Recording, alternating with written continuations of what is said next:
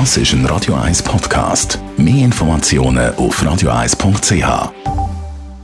Die Morgenkolumne auf Radio 1 präsentiert vom Grand Casino Baden. Grand Casino Baden. Baden im Glück. Markus, guten Morgen. Guten Morgen, Marc. Ein paar Gedanken zum Twitter-Konkurrent, der da aufkommt.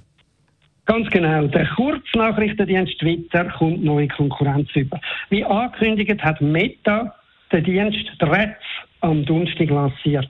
Meta ist der neue Name von Facebook, am Unternehmen von Mark Zuckerberg. In Europa und damit auch in der Schweiz ist der neue Kurznachrichtendienst noch nicht zu haben. Offenbar wegen strengen Datenschutzgesetzen.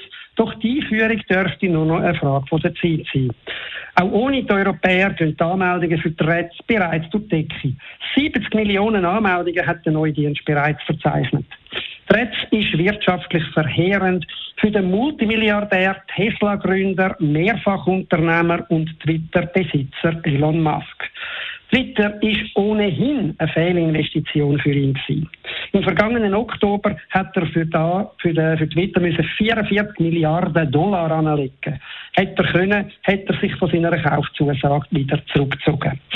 Bedrohung für Twitter durch Threads erklärt dann auch die eher absurde Anforderung, äh, nicht Anforderung, Aufforderung von Musk an Meta-Chef Mark Zuckerberg zu einem wortwörtlichen physischen Zweikampf in einem Käfig. Zudem droht Twitter Meta mit Klagen, weil Threads Geschäftsgeheimnis von Twitter soll nutzen was man bei Threads allerdings bestreitet.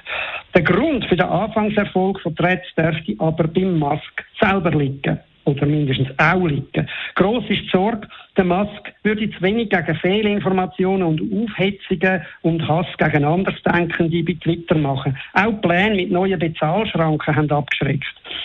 Dass es jetzt eine Alternative gibt, ist sicher eine gute Sache.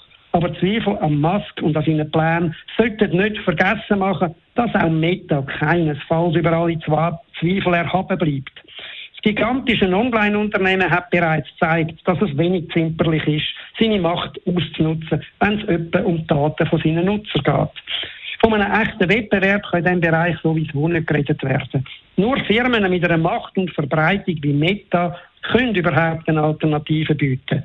Denn der Wert von einem Kommunikationskanal hängt davon ab, wie viele ihn nutzen. Und mit Facebook, Instagram und WhatsApp hat Meta bereits einen grossen Teil von der Weltbevölkerung als Kundschaft. Twitter kann als Kommunikations- und Informationskanal einen grossen Nutzen bieten, wenn man kritisch bleibt und offen für unterschiedliche Ansichten. Aber Twitter hat gleichzeitig wie andere soziale Medien auch Gefahr weiter befeuert, dass sich alle nur noch in ihrer eigenen Blasen informieren, so dass jeder nur noch die Informationen bezieht, wo die, die eigenen Vorurteile bestätigen.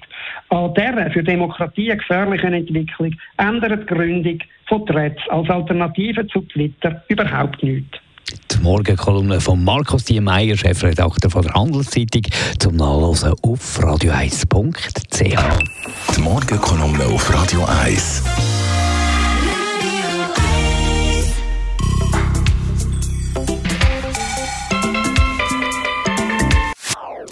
Das ist ein Radio 1 Podcast. Mehr Informationen auf radio1.ch.